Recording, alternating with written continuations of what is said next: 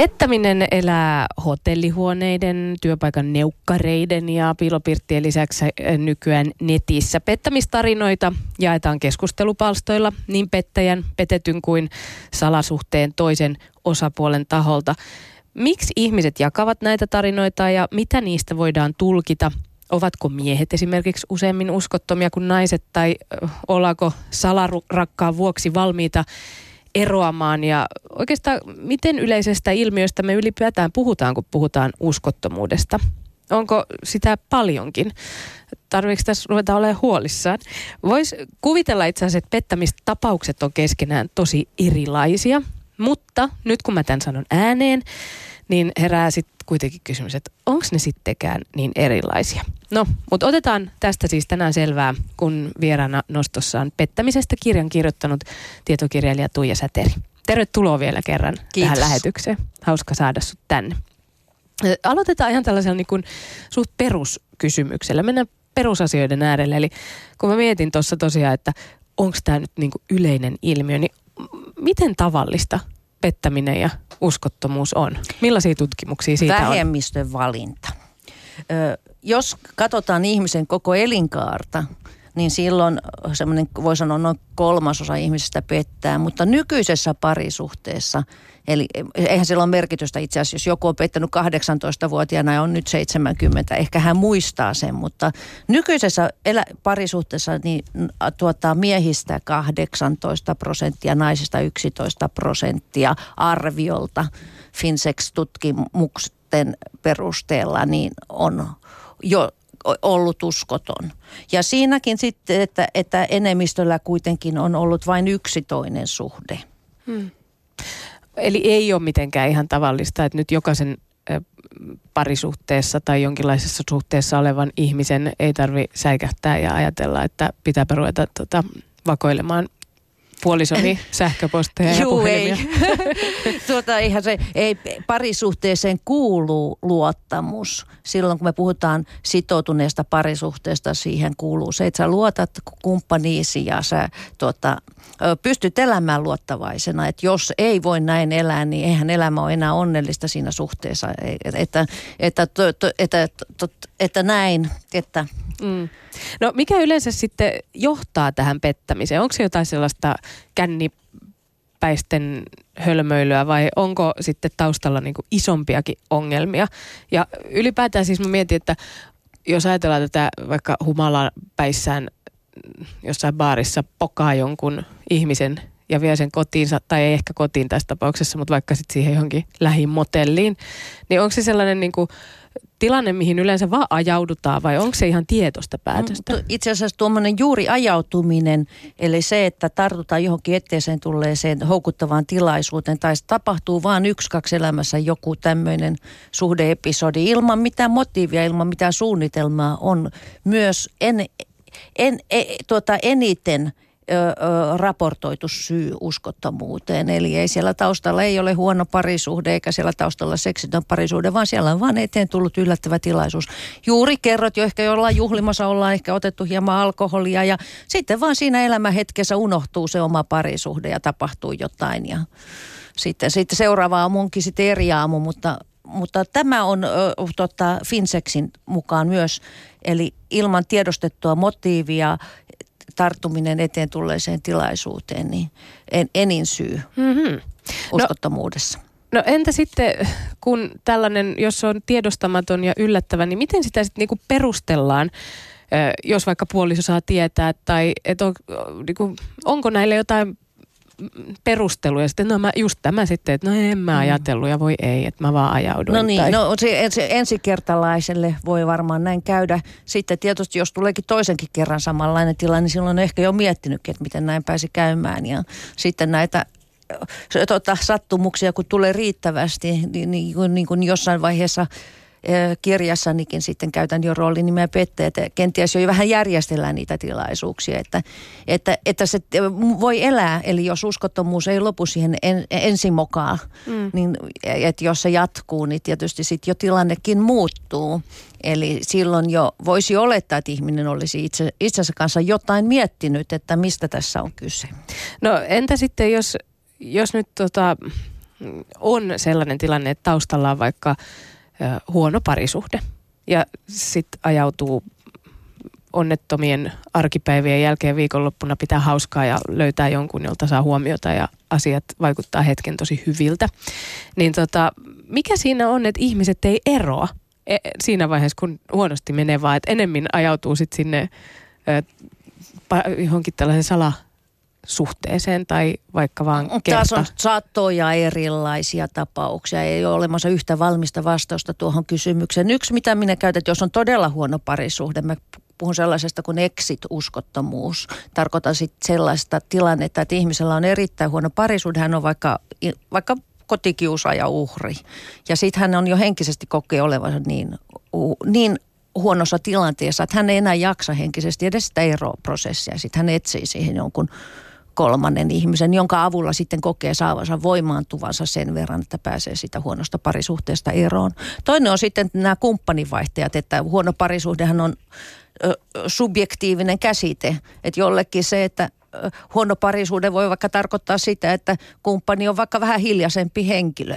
Niin mm. se on sitten hänelle huono parisuhde. Niin sitten tietysti, tietysti tota, että voisiko sanoa, että huono parisuhde on aika hyvin käytetty tekoselitys tai se niin kuin veruke tai selittely. Varsinkin silloin, jos, jos joku kysyy, että miksi sä petät, niin silloin aika usein uskoton ihminen mielellään osoittaa huonoa parisuhdetta tai sitä petettyä kumppania, että haluaa vähän siirtää sitä vastuuta itsestä ulospäin. Niin onko pettäminen sun mielestä itsekäs teko? Ihan puhtaasti ikävä ja itsekäs teko? No ehkä siinä vaiheessa, jos siitä on tullut vakituinen elämäntapa ja se on, jos me puhutaan sitten, mä puhun jo tapapettajista, on pieni harvinainen joukko ihmisiä, jotka, jotka voi pettää parisuhteesta toiseen, vuodesta toiseen. Heillä voi olla vaikka 10-20 vuoden pettämishistoria takana. Niin sitten tässä, tässä tilanteessa kyllä mä sitten, sitten kutsu, katson ja näinkin, että kyllä niin, heidän näiden pitkään pettäneiden ihmisten nettikirjoituksissakin paistaa tietynlainen semmoinen ö, minäkeskeinen ajattelu. Että, tai et, et tietty minäkeskeisyys ja egoismi kyllä toki toki on sitten kuuluu siihen sellainen, että vähän ajattelee, että minu, minua ei ehkä koske ne säännöt, mitkä koskee muita ihmisiä. Mutta ei kaikkia, ei, ei tätä voi yleistää jokaisen uskottoman ihmisen luonteenlaaduksi. Toisessa ääripäässä on hyvin epävarmat ja itse, tota, itse tunnottomat ihmiset. Eli myös itse tunnottomuus on semmoinen ö, asia, mikä voi johtaa ihmisen uskottomaksi että vähän ikään kuin hakee sitä huomiota ja ihailua sitten tällä tavalla. Mm. No entä Tuija Säteri, mitenkä naiset ja miehet keskenään eroa pettäjinä tai uskottomina henkilöinä? No ehkä eniten naiset pettää miehiä enemmän tunnesyin. Miehet pettää enemmän seksisyin. Se nä- näkyy myös nettipalstoilla. Ja sitten, että naisilla on tyypillisesti se yksi tai korkeintaan kaksi liiton ulkopuolista suhdetta. Sen sijaan miehiä löytyy enemmän niitä, joilla on enemmän kuin kaksi niitä liiton ulkopuolisia suhteita. Mm, siinä Tämä siis... on ehkä, mutta sukupuolierot näyttävät ajassa vähenevän, eli käytös samankaltaistuu sukupuolten välillä. Se näkyy esimerkiksi siinä, että siellä petettyjä, paljon petettyjä perheenisiä kirjoittaa esimerkiksi esimerkiksi. Että tyypillisesti ajatellaan, että, että, että perheenäiti olisi petetty henkilö, mutta petettyjä perheenisiä esimerkiksi nuoria on paljon mukana noissa keskusteluissa netissä. Mm, niin, sä oot tähän sun kirjaan kerännyt nimenomaan tätä tarinaa ja materiaalia internetistä, jossa ihmiset keskustelupalstoilla tai joissain muissa, äh, muilla alustoilla niin kertoo sitten pettämistarinoita. Joko siitä näkökulmasta, että on tullut petetyksi, on ehkä se toinen henkilö, tai sitten on itse pettäjä. Ö, mutta tota, täällä itse asiassa Twitterissä Päivi Huusko esittää ihan mielenkiintoisen kysymyksen, kun tässä seksistäkin jo, tai seksi jo mainittiin, niin että missä on määritelty, että juuri seksi on sitä pettämistä? Että pitäisikö meidän nyt itse asiassa Tuija tässä kohtaa määritellä se, että mikä, mitä, sitä, mitä se pettäminen on? Millaisia erilaisia muotoja on ja onko se aina pettämistä? Tai Joo, seksiä, siis ihmiset ajattelee uskottomuudesta, että mitä se tarkoittaa eri tavalla. Jo, joillekin seksipettäminen on ainoasta pettämistä, toisille taas esimerkiksi tunnepettäminen, jossa on, on platoninen suhde kolmanteen, on vakavampaa kuin se seksipettäminen. Ja ihmiset ajattelee tästä käsitteestä eri tavalla ja saavat ajatella. Jokaisella on oikeus tietenkin määritellä se, mitä minun parisuhteessa ja minun näkökulmastani asia on. Ja niin, eli tietysti toivoisin, että pariskunnalla olisi keskinäisesti yhteinen näkökulma tähän asiaan, että sitten jos, esim, jos uskottomuus tulee ilmi parisuhteessa, niin sitten voi olla, että jos yksi, kaksi todetaan, että ei me olla keskusteltu tästä asiasta, että ehkä on jopa ajatellaan eri tavalla parisuhteen sisälläkin. Kirjaan oli pakko kuitenkin sana määritellä jollain tavalla niin, että, eli mun kirjassa mä siinä, käsitän pettämisen niin, että että ihmisellä on fyysis-seksuaalista kanssakäymistä kolmannen henkilön, vapaaehtoisen henkilön kanssa oman kumppanin tietämättä. Mm. Eli näin minä joudun tämän kä- mä, kä- käsitteen määrittelemään kirjaan, koska jos ei sitä määritellä, niin sitten ei voi kirjoittaa eikä oikeastaan puhuakaan, koska ka- silloin, jos kaikki on pettämistä, se, että, että vil, vilkuilla kadulla vieraita tai mm, tota, ollaan hiljaa jostain asiasta, niin sittenhän puhutaan jo niin isosta, isoista asioista, tai niin paljon asioista, että ei pystykin. Eli näin, tämän minä määrittelin. Kenties enemmistö suomalaisista ajattelee, että uskottomuus on fyysisseksuaalinen teko, mutta ei kaikki, eikä tarvitse. Mm. Ja netti on varmaan tuonut ja sosiaalinen media niin ihan uuden piirteen koko tähän kuvioon, koska siellähän voidaan mennä aika diippeihinkin keskusteluihin ja, ja kuvien lähettämiseen ja muuhun, vaikka ei itse sitä fyysistä kosketusta Mä kutsun olisi. tätä nettiuskottomuudeksi. Eli silloin, kun se toinen suhde toteutuu lähinnä sähköisesti, käytän käsitettä nettiuskottomuus. Ja silloin henkilöllä on nettisuhde, eli virtuaalisuhteita, niitä on hyvin paljon erilaisia. Ja todella ne kyllä loukkaa sitä tota, puolisoa ilmitullessaan ko- yhtä kovasti kuin fyysinenkin pettäminen voi tehdä. Eli ja ne, nettisuhteita nettisuhteita on erilaisia. Osapuolet voi kokea ne tietenkin ihan semmoisena hauskan, ei vakavana hauskana, pienenä vapaa-ajan vietetapana, tietynlaisena. Tai sitten to, toisessa ääripäässä on virtuaalisuhteita, joita osa, osapuolet kokevat hyvinkin tärkeänä, tärkeänä seurustelusuhteena itselleen. Eli todella virtuaalisuhteen sisällä voi olla tietenkin voidaan soitella, mutta voidaan myös lähetellä viestejä, voidaan vaihtaa kuvia, seksuaalisia kuvia, videoita. Ehkä se äärimmäinen muoto on web-kameran käyttö, eli on sitten voidaan olla esimerkiksi, jos ollaan kahden kesken, niin vaikka Skypein, Skypein kautta netti, videoyhteydessä. Netissä myös on myös näitä pornonetin palveluita, joissa tarjotaan ihan tuntemattomien ihmisten välillekin, että voivat masturboida keskenään. Toista vastapuoli voi olla maksullinen nettikamera, työläinen tai sitten vapaaehtoinen – ihminen. Haastattelin kirjaani miestä, joka käytti näitä palveluita ja hän väitti, että myös suomalaisia kaikenikäisiä naisia on vapaaehtoisesti mukana näissä tuntemattomien välisissä ö, tota, webkamera sessioissa. No, onko tyypillistä, että jossain iässä se pettäminen alkaa kiinnostaa enemmän? Että, että kun tulee joku ikäkriisi?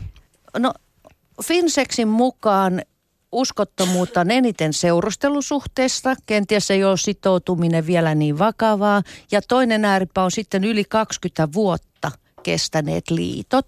Eli taas siellä sit uskottomuutta on enemmän. Eli tietenkin, eli ehkä on tullut itsestään selvy, selväksi se parisuhde ja harmaa arki ja tuota, muita sellaisia asioita elämään kenties halutaan, halutaan vielä nähdä, mitä mitä se on siellä aidan toisella puolella, niin kuin sanonta kuuluu? Mä luen nyt täältä kirjasta yhden tällaisen tekstin, jonka, jonka on öö, joku petetyksi tullut kirjoittanut. Mieheni sanoo olevansa biseksuaali ja tarvitsevansa seksiä myös miesten kanssa. Niinpä hänellä on nyt suhde itseään nuoremman miehen kanssa. Samalla hän odottaa saavansa harrastaa seksiä myös minun kanssani. En tiedä, miten kauan jaksan olla tässä avioliitossa. Kaikki tuntuu valheelliselta. Minun pitäisi olla ikään kuin tilanne olisi normaali. En minä halua jakaa miestäni kenenkään kanssa. Avioero näyttää väistämättömältä ratkaisulta. Öö, Onko tällaiset avoimet suhteet yleisiä? Siis tällaiset, että tilanteet, joissa niin ihan avoimesti kerrotaan tavallaan sille puolisolle, että, että nyt on se tilanne, että mulla on toinen suhde ja joko sä siedät sen tai sitten meidän pitää jutella jatkosta. Mm, tuota voisi kutsua parisuhteen dominoi noivoivuudeksi, eli siinä on sitten yksin tahdolla tehty avoin suhde. Eli totta kai toivoisi, että avoin suhde olisi kahden yhte- yhteispäätös, mutta tot- jos ihminen näin haluaa toimia, eli että hän yksin päättää, miten parisuhteessa eletään ja on siinä kovatahtoinen, niin tota, sen joustavan osapuolen osa on kyllä aika, aika vaikea. Et, et, et, että näitä on paljon tämmöisiä yksintahttoisia päätöksiä näissä keskusteluissa mukana. Tuossa oli yksi esimerkki. Hmm. No entä sitten, jos ihan käytännössä mietitään sitä, että mitä näiden kirjoitusten perusteella on tullut sulle ilmi, että missä ihmiset sit yleensä ihan käytännössä käyvät näillä mm, salarakkaustreffeillään? Um, joo, eli tietysti ne, tuota, on, tämä viihdeuskottomuus silloin, jos ollaan jossain iltareissulla ystävien tai kavereiden kanssa ilman omaa puolisoa ja siellä sitten tavataan. Nämä irtosuhteethan toteutuu tota, voivat toteutua ihan hotelleissa tai toisen osapuolen kotona tai, tai miten mit, mit, missäkin. Sitten jos puhutaan pidempiaikaisista salasuhteista, ö, sikäli että toinen osapuoli on sinkku, mahdollisesti tavataan hänen kotonaan tai yksin elävä. Tuli vastaan toki sellaistakin, että toinen on yksin huoltaja – Eli voi olla tietysti niin, että... Mutta sitten jos molemmat on varattuja, niin aika usein tavataan työverukkeissa tai työn suomissa piireissä. Sitten tietysti jos tuota, on mökkejä tai tuota, ne, tai jos on varakkaita, niin hotellihuoneissa, että varataan tai lähdetään jonnekin tota, lainausmerkeissä työreissulle ja sitten lähdetäänkin vapaa reissulle sen toisen osapuolen kanssa. Sitten jos ei olla erityisen varakkaita, niin tietysti on vähän vaikeampaa, että, että autossakin näitä toteutuu tietenkin seksuaalisia suhteita. Eli, eli mutta ihan kyllä, melkein missä vaan, missä vaan ihmis, ihmis, ihmisen käyttämiä tiloja on. Mm. Tuliko sellaista vasta? On joskus mielestäni nimittäin kuullut ö, myös tota, aika erikoinen tilanne sekin, että on suorastaan jopa toinen koti, että on niinku kakkosperhe, mm. että on ihan jo sit ostettu Joo. toinen koti. Ehkä siellä Erittäin on harvinaista. lapsia ja muita, mistä sitten toinen te, Näit, ei jo, tiedä. Erittäin harvinaista. Nettikeskusteluissa muutama anonyymi kertoi, ja että näin on, eli että ihminen, tämä on itse asiassa naiselle mahdotonta, tämän pystyy, täytyy olla kohtuullisen varakas mies, joka todella on valinnut tämmöisen kes, kaksoiselämän, että hänen elää käytännössä lähes kahta perhettä. Ja totta, se on miehille mahdollista ja itse asiassa Suomen lain puitteissa siinä ei edes rikosta tapahdu, ellei mies ole kaksissa naimisissa. Ja myös näitä on osana, osa näistä naisista tietää, että miehellä on toinen perhe. Osa ei. Eli sitten se tota, petetty puoliso pet, ö, tuota, on siinä, ne on hyvin traumaattisia, traumaattisia kirjoituksia ja nämä ihmiset saa hyvin traumaattisia kokemuksia. Myös koko perhe voi saada silloin, kun tämmöinen kuvio selviää. Mutta erittäin harvinaista. Hmm. Mutta on näitä tapauksia myös. Miten muuten, kun sä luit näitä nettitarinoita, niin tuliko sulle usein mieleen sellainen, että onkohan tämä nyt keksitty tai voiko tämä pitää paikkaansa ja voiko mä tämän nyt mun kirjassa kirjoittaa ja tehdä siitä jotain johtopäätöksiä? Mä valitsin mun kirjaan vain anonyymejä kertomuksia. Ja aina kun ollaan tuolla anonyymeillä keskustelupalstoilla, on riski siihen trollaukseen ja provoiluun. Toki kun niitä lukee tarpeeksi paljon, niin trolleissa on tietty kaava, mikä yleensä selviää hyvin nopeasti. Mutta totta, myös todentuntuisia ja ihan vakavalta kuulostavia tarinoitakin voi, voidaan sinne keksiä. Eli tuota, joo, ei siinä koskaan ole, mutta ehkä uskallan sanoa, että, että kun niitä riittävästi luin, niin aika hyvin uskon ö, haravoineeni ei todetarinat pois, mutta, mutta koskaanhan et voi olla varma. Anonyymi netti on tota, luonteeltaan sellainen, että, että ei sitä pysty todistamaan, hmm. mitä sinne on kirjoitettu. No entä sitten, jos mietitään, kun ihmiset jakaa näitä tarinoitaan netissä ja kertoo varmaan aika koskettavia ja surullisiakin juttuja, niin, niin miten yleisö suhtautuu näihin? Jos on vaikka pettäjä kertoo pettävänsä, niin saako pettäjä kylmää kyytiä? Jos ajatellaan, että ylipäätään nettikommentointi on nykypäivänä aika – aika Vähän johtuu reväkkää. kirjoitustyylistä ja vähän johtuu asenteesta. Eli uskottomia ihmisiä kirjoittaa paljon. Toiset kirjoittaa ihan, se voisiko sanoa vähän ylistävin sanoin tai hekumallisia kirjoituksia, vähän vois jopa puolseksistisiä tarinoita halutaan vähän paukuttaa henkseleitä, että mulla on näin hienosti asiat. Sitten toisessa päässä on sitten uskottomat, joille on tullut vakavia ongelmia – omassa elämässään.